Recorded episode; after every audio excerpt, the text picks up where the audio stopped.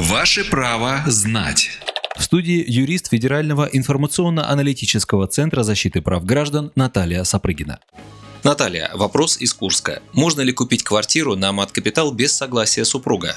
Если обладатель сертификата решил купить на материнский капитал квартиру, то он обязан оформить жилое помещение в общую собственность с супругами и детьми, а также определить размер долей. Таким образом, закон не требует согласия второго супруга на распоряжение от капиталом, однако обязывает лицо, получившее сертификат, при оформлении квартиры учесть интересы супруга.